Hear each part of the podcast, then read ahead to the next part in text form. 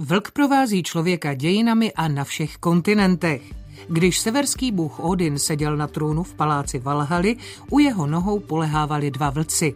Staroegyptiané vyznávali válečného boha vlka Vepvoveta a pro Římany bylo vidět vlka šťastným znamením, protože vlk byl zasvěcen Martovi bohu války a zakladatele Říma, Romula a Rema, odkojila vlčice. A i mongolský vládce Džingis Khan o sobě tvrdil, že je synem vlka.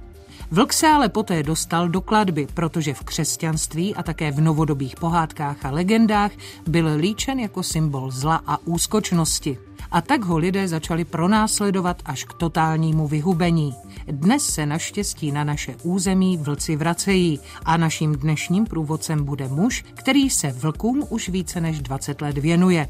Zoolog a vědec z Mendlovy univerzity v Brně a také koordinátor vlčích hlídek hnutí Duha Miroslav Kutal. Přínosný výlet do světa vlků vám přeje Markéta Ševčíková. Natura.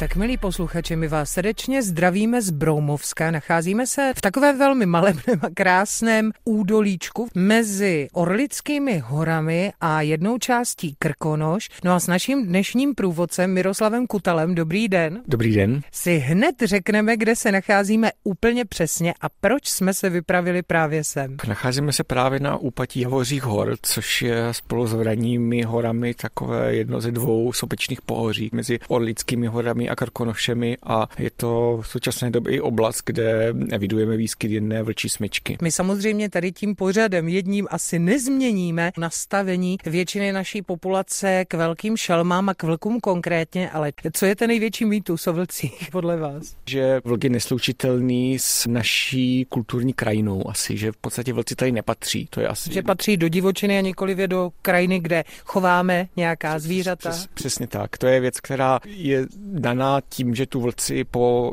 staletí nebyli a lidé zkrátka mají představu, že vlk patří na Aljašku někam na Sibiř, ale rozhodně ne do Evropy, ale v Evropě máme řadu zemí, oblastí, kde vlci nebyli nikdy zcela vyhubení a přitom jsou to oblasti mnohem zalidněnější a kulturně využívané. Příklady třeba Itálie, Španělsko, Portugalsko nebo třeba Balkánský poloostrov, to jsou všechno území v té jižní Evropě, kde ta civilizace historicky změnila tu krajinu k nepoznání mnohem více než u nás ve střední střední Evropě, přesto tam vlci nikdy nebyli zcela vyhubení a ty populace jsou tam dodnes velmi početné.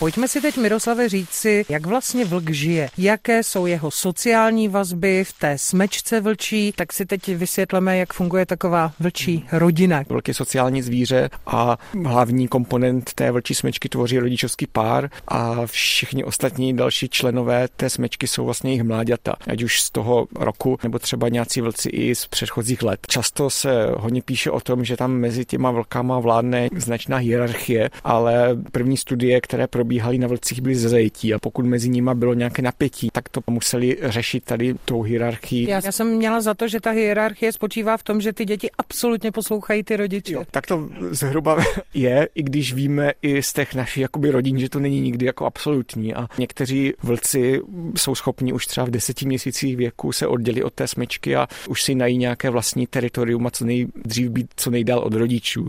No a k tomu dojde jak? Tak eh, za předpokladu, že jsou to samci, jak dlouho zůstávají s tou smečkou za předpokladu, že jsou to samičky, tak eh, ty jsou tam asi déle a kdy potom dojde k tomu oddělení od té rodičovské smečky? Úplně nejsou pozorovatelné, že by byly výrazné rozdíly mezi samci a samicemi, kdy opouštějí ty území. Tím primárním důvodem, proč ti vlci odcházejí, je potrava. Takže to je jeden z hlavních spouštěčů. Zkrátka vlk je jakoby přísně teritoriální jedinec a pokud eh, cítí například někteří ti členové, kteří dělají i nějaké průzkumné trasy, že v okolí je nějaké volné teritorium, které by mohli obsadit, tak ho obsadí. Pokud tam není, tak podnikají někdy i poměrně daleké cesty. Jsou to řádově desítky, stovky kilometrů, než najdou nějaké vhodné území a partnera, v který můžou založit tu novou rodinu. No a jak oni v té smečce komunikují? Vy jste teď narazil totiž na zajímavý fenomén, takzvaní vlci průzkumníci, což jsou ta odrostlejší vlčata, která hlídají okraji toho teritoria té smečky. Tak jak tam vypadá ta komunikace? Ti rodiče, když to řeknu zcela laicky, něco vymyslí, vyšlou tedy ty průzkumníky a pak se za nimi vydají ti ostatní, nebo jak to tam vlastně probíhá? No, to hlavní značení vlastně teritoriální provádí ten rodičovský pár, který se vlastně pohybuje pořád skrz na skrz tím teritoriem a snaží se pravidelně vlastně přeznačovat hranice toho teritoria trusem a většinou následují i ti další členové, kteří se učí poznávat to svoje teritorium a později, když už ho znají, proskoumávají i ty další oblasti, které jsou ale pro ně relativně jako nebezpečné. Pokud tam sousedí s jinou smyčkou, tak ten střed nemusí pro ně dopadnout dobře. Takže ten základní jako způsob eh, komunikace je čichový a uvnitř té svojí smečky komunikují, ať už postavením těla nebo i hlasově, vítím a podobně, kdy se přivolávají rodičovský pár, když uloví kořist, přivolá další člen smečky právě tím vítím. Tam je vždy jeden tvůrce té taktiky a ostatní se mu přizpůsobí, nebo už jsou naučení tak v rámci té smečky, že přesně vědí, kde kdo má být, co má dělat? Tak to je věc, na kterou panují jako různé názory. Někteří výzkumníci jsou přesvědčeni, že vlci žádnou speciální taktiku prostě nemají. Jiní jsou přesvědčeni, že skutečně vlci třeba i se snaží zahnat tu kořist do nějakých hůře přístupných terénů, roklí a podobně, protože musíme si uvědomit, že ten vlk loví kořist, která je většinou několikanásobně těžší než ten vlk. Zabídy je pro toho vlka jako nesmírně riziková záležitost. V podstatě stačí jedno kopnutí jelena, kterým je schopen ten jelen vlkový rozbít hlavu, takže je to skutečně jako náročné a ty zvířata musí být velmi obezřetná při tom lovu, ale většinou jsou to právě ten rodičovský pár, který se podílí vlastně na tom nahánění a i na tom zabíjení vlastně té kořisti. Někdy panuje přesvědčení, že vlci útočí na hospodářství hospodářská zvířata, protože učí ty mladé jedince jako lovit. Ale nic takového vlastně nebylo nikdy pozorováno ani potvrzeno, protože v době, kdy jsou ty útoky už někdy od května, od června, v té době jsou vlčata čerstvě narozená a oni se začínají zapojovat vlastně do toho lovu té smečky až někdy během podzimu. Ale do té doby v podstatě oni nějakým způsobem asistují, někdy třeba komplikují lov tomu rodičovskému páru právě tou neskušeností. Tak jsme vyvrátili další mýtus, že na různých chovečkách si vlci trénují svá mláďata. Na takových mýtů asi narazíme ještě na vícero. My ale si musíme říci o velké části vaší vědecké a vlastně i pedagogické práce a to jsou vlčí hlídky. Takže my se teď půjdeme podívat na další místo a tam si řekneme, jak taková vlčí hlídka funguje.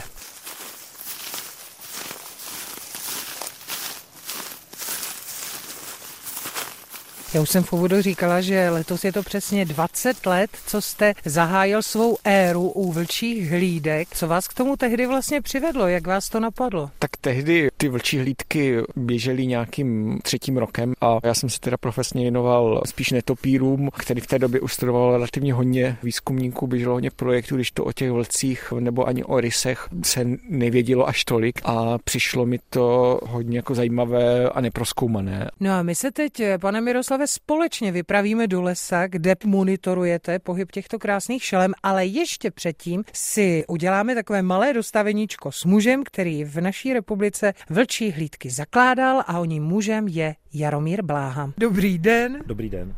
Tak vlčí hlídky a vy. Když se vrátili vlci do Beskyt v polovině 90. let minulého století, záhy čelili tlaku pytlačících myslivců a počas se prostě z toho pohoří zmizeli. Zároveň rysové, kteří trvale vlastně v Beskydech působili, se nerozšiřovali dál. Podobné tomu bylo na Šumavě a my jsme věděli, že v podstatě někteří jedinci z řad myslivců, zdaleka ne všichni, ale prostě jsou schopní toho chráněného živočicha, který lesu tolik prospívá, zastřelit. Dokonce na Šumavě biologové dokázali v podstatě získat eh, tajným způsobem 70 lebek rysů mezi myslivci. I se zjistilo, že v podstatě 20% myslivců v těch oblastech, kde rysy žijí, střelilo rysa. A protože ti myslivci jsou jediní, kdo se pohybuje večer v lese, tak tam nejsou svědci, kteří by je usvědčili a myslivci sami na sebe to nepovědí. A tehdy v Beskydech jsme měli takovou besedu s tamním ochranářem a terénním zoologem Ludvíkem Kuncem a ten nám popisoval, jak on sám chodil do toho lesa, kde věděl, že ten rys se vyskytuje. On takhle dokázal toho rysa vlastně ochránit, mu tam Takže chodí. z toho vznikla z toho ta idea. Nápad, že kdyby dobrovolníci, kteří mají šelmy rádi, chodili do těch teritorií šelem, takže v podstatě to může fungovat jako prevence ilegálního lovu. No máte pocit, že se teď vztah k těm velkým šelmám zlepšil, protože jako by se teď zase začínalo v některých oblastech to veřejné mínění obracet. Velmi často se objevují případy nějakých poškozených farmářů, kterým vlci vlci údajně strhli ovce a podobně. Tak jaký vztah mají vlastně lidé dnes ke zvířatům tohoto typu? Pakliže to zprůměrujeme nějakým způsobem, tak ten vztah je pořád pozitivní. Lidé vítají návrat těch šelem, ale nevítají všichni. Jsou skutečně specifické skupiny a to jsou vlastně chovatele ovcí v oblastech, kde jsou vlci, protože ti lidé byli zvyklí chovat ovce 150 let, když tady ti vlci nebyli. Není to tak jako na Slovensku, kde jsou vzájemně na sebe zvyklí. A je pravda, že ti vlci některým těm chovatelům ty ovce zadáví. To tak je, ale je potřeba si zároveň uvědomit, že na celkovém jídelníčku vlka se ty domácí zvířata uplatňují zcela marginálním způsobem. To jsou nějaké 2,5%, 3%. Hlavním vlastně jídelníčkem těch vlků jsou ti jeleni a ti divočáci. Právě ti přemnožení, takže bychom měli být naopak ti, ti nejvíc přemnožení. A já jsem slyšel už i chovatele, který naopak říká, kež by mi sem ti vlci jednou přišli. Já vím, že mi nějak sem tam nějakou tu ovci strhnou, ale já, ne, já nebudu mít obrovský škody způsobený divočákama na, na, na loukách a obrovský škody způsobené jelení a srnčí zvěří na lesích. Pak je tu druhá skupina, která vlka nevítá a to jsou zase někteří myslivci. Oni prostě vlka vnímají jako svého konkurenta a v podstatě jako, jako škodnou a někteří i jako docela dobrou trofej. Jaromír Bláha z Hnutí Duha, moc děkujeme Jaromíre a naslyšenou. Já vám také děkuji a nashledanou.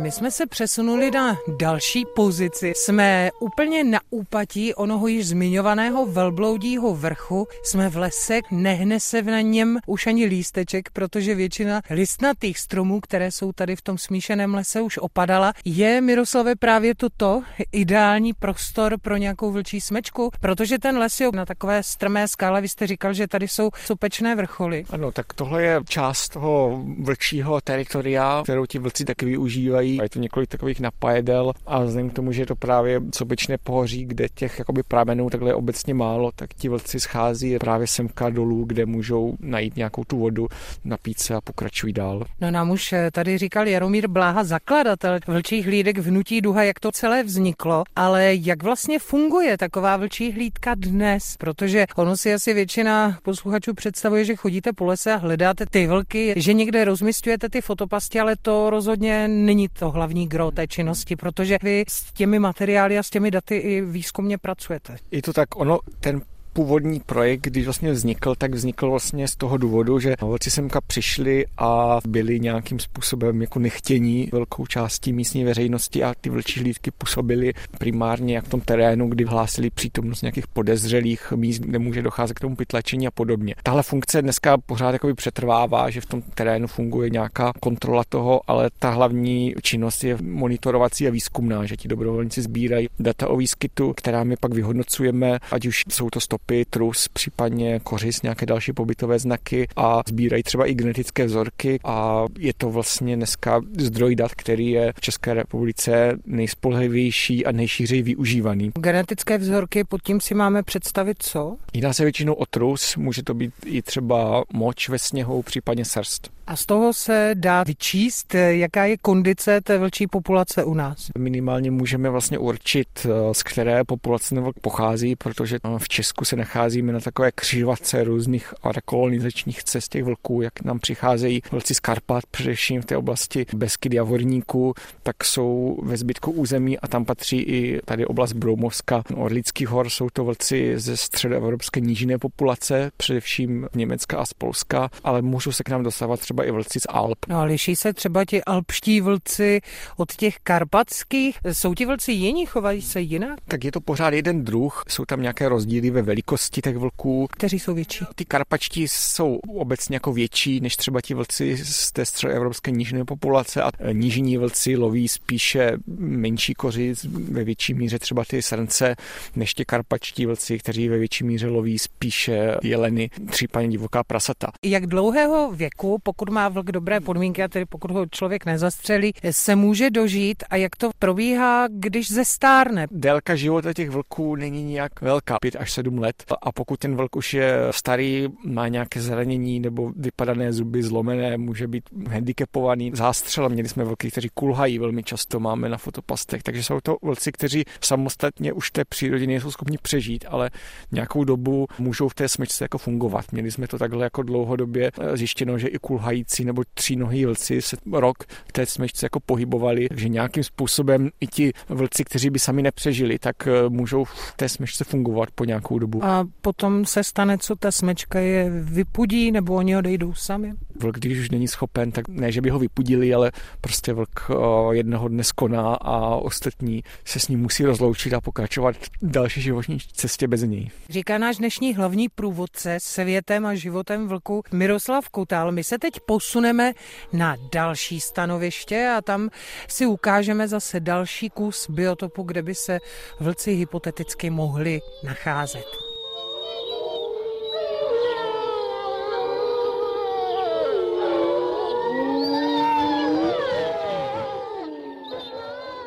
No, my se nacházíme v Lužických horách a je tady s námi Radek Kříček z Hnutí Duha. Dobrý den. Dobré odpoledne. Vy jste aktivním členem, který monitoruje pohyb vlků tady po Lužických horách a po širším okolí možná, tak jak to tady s návratem tohoto typu šelem je? Vlk se k nám vrátil před několika lety. A v poslední době máme v takovém širším okolí několik stálých vlčích teritorií, kde se nám i opakovaně daří prokazovat rozmnožování vlků. A kolik jich tady teď asi tak může být? Na Děčínsko, kde teda nejvíc způsobem, tak nám zasahují asi tři vlčí teritoria. Jedno teda je v Národním parku České Švýcarsko, kde přímo zpráva taky nedávno zveřejnila záběry letošních vlčat a pak se nám povedlo zase znovu pozorovat vlčata na Šuknovsku a taky tady v Lužických horách. No a rozumím tomu dobře, že co teritorium to jedna vlčí smečka, nebo tam mohou žít dvě na tom teritoriu, nějak třeba zpřízněné, jakože odejdou ty děti a bydlí vedle těch rodičů? Tak eh, je to, jak se to říkala na začátku, vlastně ta vlčí smečka, vlčí rodina se vždycky někde usadí a tomu potom říkáme to vlčí teritorium. Některá ta teritoria mohou být i bez reprodukce, tak to je potom třeba teritorium vlčího páru, ale eh, tady ta teritoria v okolí, tak opravdu jsou osídlená těmi vlčími rodinami, vlčími smečkami. Jak tady lidé na ně reagují právě na návrat vlků a možná také kočkovitých šel. My jsme se bavili o kočce divoké, že ano, že se sem vrací. Tak eh, jsou lidé rádi, protože jsou to obyvatelé těchto lesů, kteří tady byli mnohem dřív než my všichni, a nebo to spíš vnímají jako ohrožení určité, ať už myslivci jako konkurenci, anebo ti farmáři jako ohrožení případně jejich dobytka? Já nejdřív musím říct k té kočce divoké, že ta zatím tady nebyla potvrzená, i když zrovna teď jsme v části hor, kde by měla docela dobré podmínky, takže my se jí také právě snažíme věnovat. Občas tady projde i ten rejs, ale je to velice vzácné. Ty šelmy, které se tady vyskytují trvalé, jsou vlci a ty názory jsou podobné jako v jiných částech republiky. My tady v tom regionu nemáme až tak rozšířený chov ovcí, jako třeba v jiných oblastech, jako je Broumovsko nebo, nebo Sleské Beskydy, kde v poslední době proběhlo médii, že bylo hodně těch útoků, ta situace v, té veřejnosti je tam o něco vyhrocenější. Samozřejmě taky tady dochází k těm útokům občas, ale ti chovatelé se snaží si ty chovy zabezpečovat preventivně, což je nejlepší způsob, jak eh, řešit ten návrat vlků. S některými z nich i spolupracujeme, že jsme jim třeba pomáhali sehnat si pastaveckého psa nebo udělat ohradník, takže i díky tomu tady snad nevládne nějaká úplně hysterie ohledně toho a je i řada lidí, kteří jsou rádi, že tu toho vlka mají a zajímají se o něj, chodí třeba na přednášky, kde s nimi mluvíme a nebo se i přidávají k nám potom jako ti dobrovolníci. Mimochodem všímají si ty šelmy sebe samotných, když by hypoteticky žili v jedné oblasti, reaguje nějak vlk na rysa, rys na vlka. Každá ta šelma vlastně je trochu jiná, obývá, dejme tomu, i trochu jiný biotop v té krajině a má jinou potravu, jiný způsob lovu lovu, takže oni jsou schopní spolu tu krajinu sdílet. Doufejme, že dlouho budou. Z Pěnkavčího vrchu se loučíme tady z Lužických hor s Radkem Kříčkem z Hnutí Duha. Díky a naslyšenou. Naschledanou.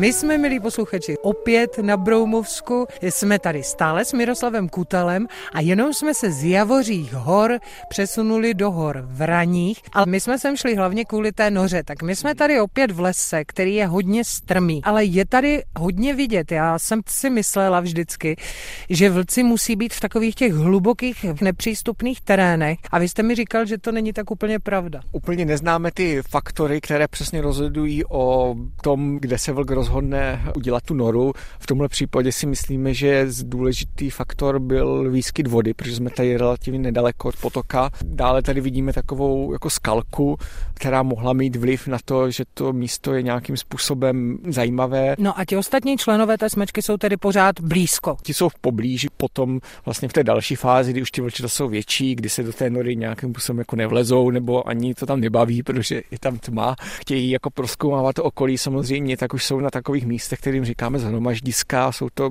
většinou nějaké mlaziny, kde si ti vlci hrají s různýma kostma, klackama nebo i třeba odpadkama, plasty, rádi kousají do těchto věcí, vydává to zvuky, takže s tím si ti vlci hrají a do toho už se jako zapojují pak jako i další členové té smečky do téhle výchovy.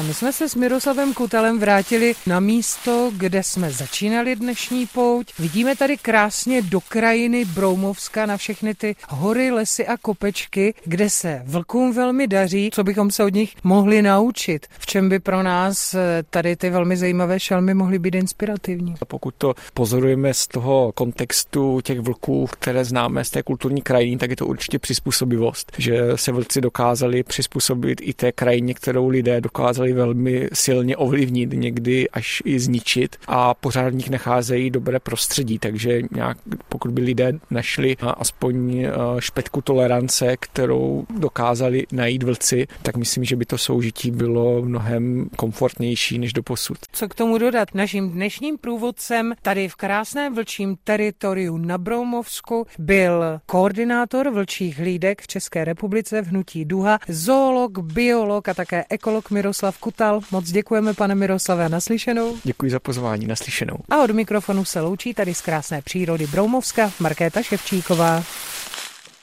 A na závěr ještě vlčí glosa Čestmíra Klose v podání Adama Šindeláře. Vydáli se našinec do lesa s daleko větší pravděpodobností tu potká červenou karkulku než vlka neboť hrůzostrašný pohádkový tvor ve skutečnosti nechává holky a babky na pokoji a chová se velice skrytě. Nic bychom o vlcích nevěděli, kdybychom čas od času nenacházeli na pastvinách zadávené ovce nebo telata. A opět je nespravedlivě obvinován vlk, přestože lov je jeho přirozeností. Vy byste snad odmítli pozvánku na hostinu? Mnohá nedostatečně zabezpečená stáda k takovým hodům přímo vybízejí. Naši předci vlky vybili, Současníci si na jejich návrat nejsou sto zvyknout. Přitom vlci se k nám znovu šíří z míst, kde vedle sebe nerušeně žijí vlci i stáda hospodářských zvířat. Bačové a pastevečtí psy si stáda dokážou ohlídat a vlci nestrácejí divokost a prohánějí srnce, jeleny a divočáky. Všem je to ku prospěchu, salašnickému hospodaření, vlkům i takzvané zvěři spárkaté, která u nás už takřka ztratila plachost. Ne vlci, ale právě přemnožení srnci a jeleni jsou nebezpečím pro krajinu a les. Nedají vzrůst semenáčkům a likvidují přirozenou obnovu lesa. Vlk jako predátor od přírody je schopen stavy těchto všechno sežravců regulovat – v některých příhraničních oblastech s navracejícími se vlky hrozí všeobecná ztráta autentičnosti.